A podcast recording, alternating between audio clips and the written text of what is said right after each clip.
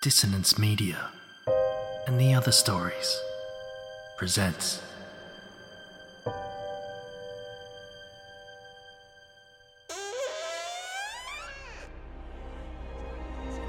Step into the abyss of After the Gloaming, a gothic fiction podcast that delves into the depths of human emotion, unyielding love, revenge, internal struggles, and restless souls await you in 9 haunting episodes, where dread, fear, and rare glimpses of eerie happiness linger. Dare to listen on your favourite podcatcher? After the Gloaming beckons. Search now, but beware. Innocence will be left behind.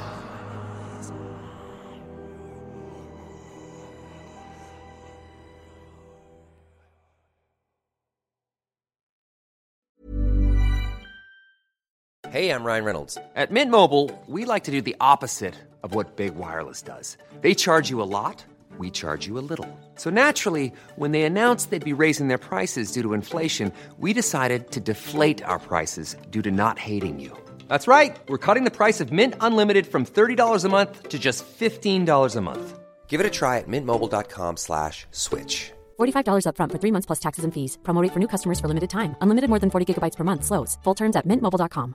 Many of us have those stubborn pounds that seem impossible to lose, no matter how good we eat or how hard we work out. My solution is PlushCare. PlushCare is a leading telehealth provider with doctors who are there for you day and night to partner with you in your weight loss journey. They can prescribe FDA-approved weight loss medications like Wegovy and Zepbound for those who qualify.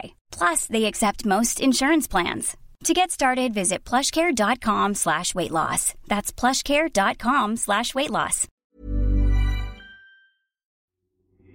These aren't the stories your mother told you. No, these are the other stories.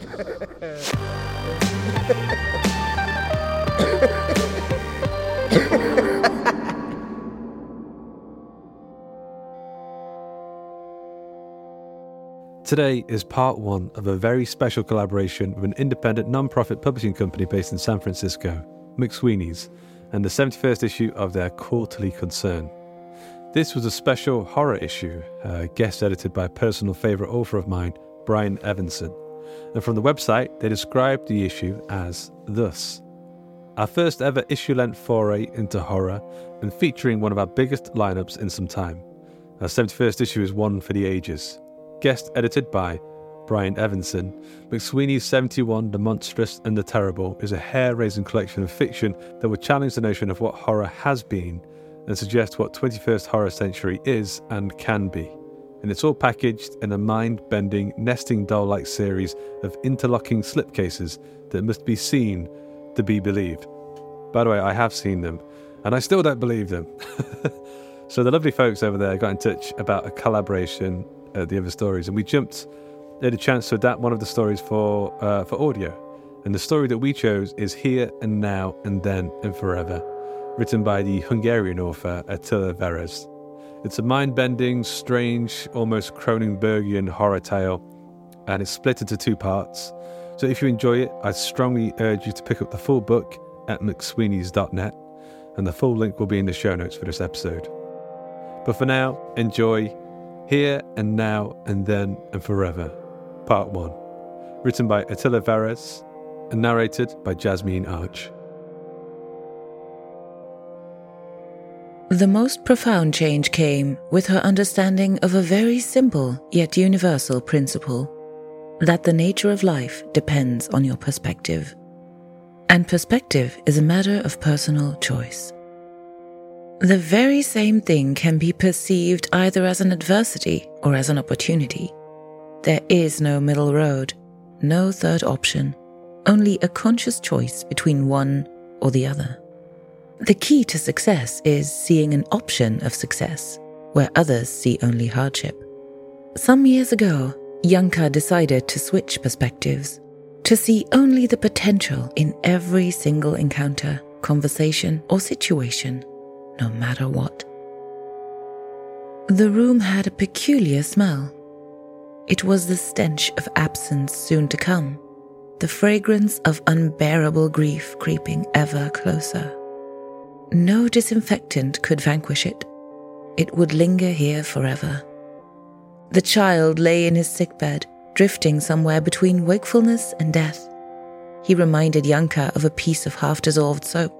He was pale, wrinkled, and entirely hairless. Janka took count of the auxiliary medications, the wet wipes, the painkillers, the exfoliating lotions, all placed on a small table beside the bed, a sorry assortment of final possessions. He was already scheduled for his next round of useless chemo. She was painfully aware of her window of time closing. She had to nail the deal right now. The child, Norbi, she reminded herself, had shown no awareness of her presence. The painkillers had turned his senses away from the outside world. The child did not matter to Janka. Only his mother did. Mothers could make or break a sale. Janka looked away from the child and turned toward the parents. She had already mastered the mournful yet compassionate look required for such a delicate situation. "Maybe I misunderstood you earlier," said the mother, and for an anxious moment, Janka feared that her name had eluded her again. Then it came back. "Krista. She was called Krista." Janka repeated the name in her mind as the mother continued. "But should we see this as complementary medication?" Janka spent her days at the Budapest Oncology Center waiting for the right person to walk in. She recognized them by the look in their eyes, broken, with the sense of having already lost everything, yet holding a glimmer of hope, no matter how desperate. These people were ready to do anything to keep that hope alive, and were open to Janka and her pitch once she approached them. Krista was such a person, a potential customer. Janka smiled confidently now. It was a smile she practiced a lot. The husband was called Balázs. He sat behind his wife, silent as stone. He was money, Janka knew. She had checked his car in the oncology parking lot. A German-made SUV, no extras spared. They could easily afford her product. Still, his presence concerned Janka. "This product is not medication," Janka said in the calm, soothing voice she was so proud of. It was one of her strengths. "Not medication at all," she repeated. "I'm offering much more than a cure. I'm offering life itself. Please, change your perspective for a moment. Norbi's disease is a terrible thing. Yes, painful, terrifying. Believe me, I know all too well. You're seeing it as a misfortune, but right now, it's also an opportunity. What I'm offering is not a product. It's a precious gift, the gift of life itself. What we do is not a business, it's a mission." Krista nodded along with Janka's words, ready to rationalize any method of hope. She wanted, no, she needed, to believe so badly that Janka felt a warmth spreading through her own chest. It was the warmth of certainty. The pitch was a done deal. For this gloriously crestfallen mother, no price was too high. "Still," Balázs said, in a deep voice that sounded almost obscene in the sacred quiet of the sick room, "could you be more specific?" Janka smiled again. "I'm sure you've watched the video. I sent Krista a link." "The footage of the flying people?" Balázs asked. Janka nodded, her smile unwavering. The footage she had sent them had already been seen all over the world. It had even made a splash in the mainstream media for a hot minute, but was quickly made obsolete by a never-ending supply of fresh horrors. It was shot at a high angle, from the top of a rock overlooking thick greenery, presumably a jungle. The footage documented two figures circling above the crowns of the trees, like birds of prey on a hunt. You couldn't see their faces, but you could tell there were faces. A pair of humanoids gliding through the air, gently flapping their immense wings. "I saw this kind of footage years ago," he continued. "It's inconclusive. It might be a hoax, or some exotic animal. I assure you, it is not a hoax, Janka said firmly. Nor are they animals. They're humans. They've transcended our form and moved on to the next evolutionary stage. They've become so much more than us. They are airborne, sure, but that's not all. They are highly adaptive to their environment. They could survive on either salt or sweet water. They synthesize carbohydrates and minerals from the rays of the sun, like a plant, in case no other nutrient is available. What's all this for? Whispered Krista. I only want to cure my son. Janka nodded. Your son would be cured, but you need to understand the magnitude of this opportunity. Norby's disease is your most immediate concern, of course. Let's take a step back now and look at the wider picture. You're watching the news. You know what's going on in the world. Facts remain facts, even if we're still in denial about them. So let me be blunt. Our current form of civilization is nearing collapse. We've exhausted the planet's resources. Hunger wars have already broken out in several places all over Asia, and we're soon to follow. Crops have been failing all over the planet. The sea levels are rising, and the threat of nuclear... Balazs coughed politely. What's that got to do with our son? For a split second, Janka saw a glimpse of uncertainty in Krista's eyes. She knew it was crucial now to keep talking. We call it the here and now and then and forever principle. Here, in this room, Norby is sick. His chances of survival are slim. But if he starts our treatment now, then Norby will embark on the path of the new people. Once he has undergone our method, not only will Norby be healthy, but he will be superior to us, resistant to any sickness, resistant even to aging. Then, and only then, will Norby live forever. Centuries from now, when our planet has already gotten rid of this pest called humanity, Norby will live along with those like him.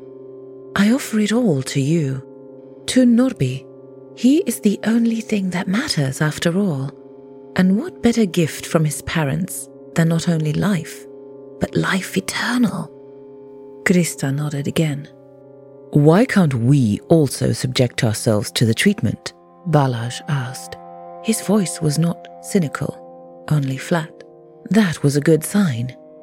It only works before puberty, Janka replied. How much does this opportunity cost? Asked Balazs. The price of the treatment is 4,200,000 Hungarian forints, plus VAT. It covers all aspects of the process. We've got an installment plan if that's... No, that won't be necessary, Balazs said firmly as he stood up. He walked over to his son and planted a kiss on his pale forehead. Then he glanced at Janka. Let's go to my study and discuss the details, he said. She felt a flurry of birds within her heart. Finally, a sail. She sprang from her chair and followed Balazs to the hall. Her fingers were already looking for the pre-printed contract in her reticule when Balazs hit her in the stomach. Thick black pain spread through her insides. Until this very moment, Janka had considered the man only as a potential customer. A father in search of hope for his son. She now saw her mistake all too clearly. He was a man in search of some fertile soil for his hate to take root in. This soil was Janka. Janka felt as if her lungs had collapsed. She tried to crouch on the floor, but Balazs lifted her by the throat and pushed her against the wall. She was 50 kilograms of pure panic, too paralyzed to speak or think. Balazs was quick and methodical. He punched her 3 more times in her stomach and delivered 2 blows to the same spot along her ribcage. The severity of the pain was beyond what she thought possible. She couldn't even scream or cry for help. Her insides turned into a vacuum. Her limbs were ready to collapse like a rag doll's. He kept her pinned to the wall. If I ever see you again, the man roared in her face, I will follow you home and gouge out both your eyes Is that clear?" Speech was impossible, so she only made a gurgling sound. "You are the most disgusting piece of shit I have ever seen. Do you even understand what you're doing to us? To my wife? To my child? Giving us such false hope. How could you do this?" Balázs hissed at her. His breath smelled of nicotine. He let go of her neck and she fell to the floor. She curled up, coiling around the pain in her bowels. Something wet struck her face. Balázs had spit on her. She sensed a warmth underneath. It was the only good thing in her life right now. It was floor heating, she realized a moment later. Janka was overcome with an absurd sense of gratitude. At least she didn't have to lie shivering on a cold floor as she waited for her refill of pain. "You are lucky my son is home now," the man growled. "I'll give you 30 seconds to get the fuck out of here." The human body, what a wonder. No matter how numbing the pain was, exactly 30 seconds later, Janka was outside. She cried only at home. She cried only in the kitchen. Right after she had decided to change her perspective and be successful, she had decorated her kitchen walls with motivational posters, floor to ceiling. It was a safe place. Even after she changed perspective and saw only possibility in everything, she would still have days that demanded more than she could offer. Days when her life goals appeared far out of reach. Days when she was tempted to quit. Maybe not only her current life mission, or job, as less aspiring people might call it, but life in general. Quit for good. The posters helped. They codified certain truths. You just had to follow their guidance from poster to poster. Success takes confidence. The only thing separating successes from failures is that failures quit. Quitting is for the weak. Weakness is disrespect. Respect yourself to build confidence. They made it sound so easy. There was nothing to it. Anyone could succeed. They just had to follow these simple truths and pieces of wisdom. That thought hurt Janka more than the beating. It was all so simple, and yet she had failed. She shed her clothes. Her flesh was a vessel of pain, her skin a topography of bruises. She looked around to take stock of her room, but all she saw was her life in disarray. The only items organized neatly were a stack of unpaid utility bills. The sight of those bills twisted something within her. Like so many prisms, they redirected her self-hatred, gave it another color and form. Soon she found herself angry at the family she had visited today. These people had the luxury of floor heating. Floor heating in these times. And yet they denied their own child the opportunity of survival. What was worse, they had denied Janka her money. Money she needed to pay those bills. Money she needed right now. Leaflets and advertising kits were scattered over the kitchen counter, as well as blank contracts and plastic cards, tokens signifying a family's right to the treatment. She'd had to buy a dozen of them in advance to enter the business. They'd said this was going to be the chance of a lifetime, that this was a foolproof business model. Money would flow in from two sources, direct sales and recruitment. Direct sales sounded easy. Parents would gladly shell out money to save their sick child. It made sense to her. Recruitment sounded harder, but more lucrative. Each recruit would need to buy a dozen treatment packages, this time from Janka. She figured a dozen recruits with a dozen packages each meant a lot of money. And once they recruited a dozen more recruits, business would really take off. She'd be moving treatment packages like hotcakes. The cash would earn itself, basically. And so she'd poured all her money into this, but none was flowing back to her. Direct sales were harder than they had seemed at first. She blamed the product. It would be so much easier to hawk miracle salt or anti-cancer water, or whatever other bullshit the competition was selling. Those items sold an outright lie, but at least they carried a clear message of hope. Easy to pitch, unlike the product she was pushing. Of course, she knew it wasn't the product's fault. It was hers alone. She knew it was a hard sell, but by the time she was recruited, she had already made the switch in perspective. She saw opportunity instead of adversity. Where had it all gone so wrong? Perhaps she was the weakling her posters warned her about. The one who exists solely as a measuring stick, as a warning to others. Maybe it was time to accept this. Her window for success was closing fast. She was already well into her 40s. The bills were stacking up, and she had run out of people to lend her money. She considered her options. They were limited. Seeking a job instead of a life mission meant giving up on success for good. A life without even the possibility of success was not worth living. And she started weighing the pros and cons of using a blade versus swallowing pills. There was a catch, though. Suicide was only a glorified version of quitting, of giving up. Successful people didn't quit. They never gave up. And as Yanka went over the possible methods, she realized every success story she knew had a dark chapter. This would be hers. When she looked back from a later, more successful era of life, this would be a teachable moment. She only needed to somehow persevere. The thought of suicide proved soothing. It offered a plausible option sometime in the future. She could even make suicide a life goal, if necessary. It would give her a final moment of success. She was rewarded for her resolve later that night with a phone call. The phone ID'd the number only as Thursday sale.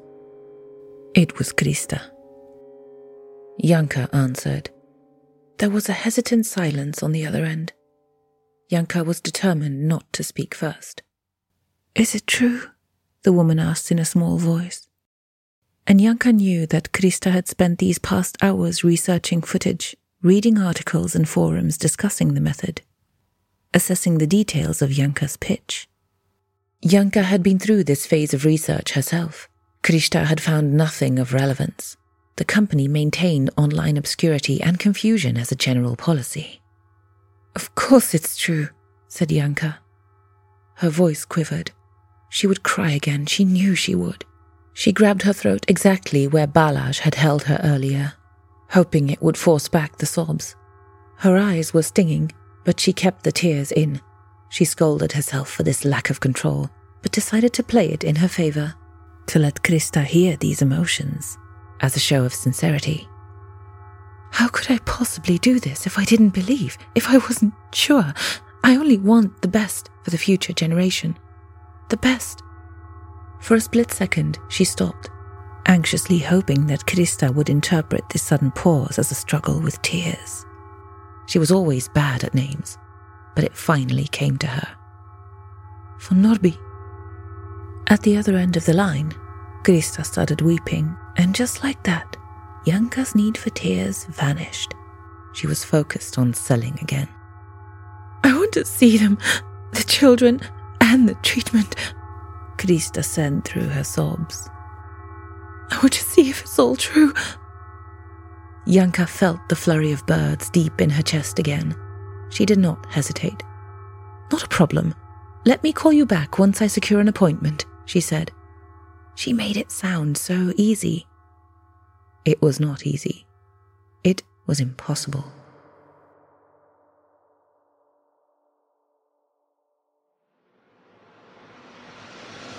I hope you enjoyed today's episode of The Other Stories. Here and Now and Then and Forever was written by Attila Veres, translated to English by Luca Karafiáth, narrated by Jasmine Arch, produced by Duncan Muggleton with music by Duncan Muggleton and Tom Robson, and sound effects provided by Freesound.org. A quick thanks to our community managers, Joshua Boucher and Jasmine Arch, and to Joshua Boucher for helping with our submission reading, and of course to Ben Errington for the ongoing explosion of content he fires out of his social media cannon.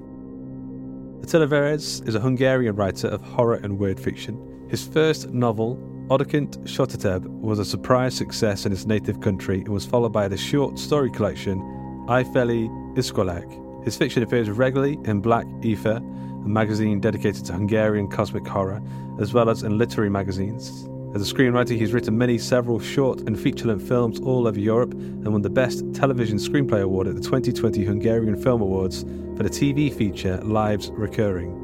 He is originally from Nyíregyháza, but currently lives in Budapest. His story, The Time Remaining, was chosen to represent Hungary in the Valancourt Book of World Horror Stories, and The Black Maybe is his full-length English debut. Jasmine Arch is a writer, poet, narrator, podcaster, and all-round chaos for brains. She lives in a nook of Belgian countryside with 2 horses, 4 dogs, and a husband who knows better than to distract her when she's writing. Her work has appeared or is forthcoming in the Illustoria, NewMyths.com, and Hybrid Fiction, among others. Find out more about her and her work at JasmineArch.com. McSweeney's is an independent, non-profit publishing company based in San Francisco.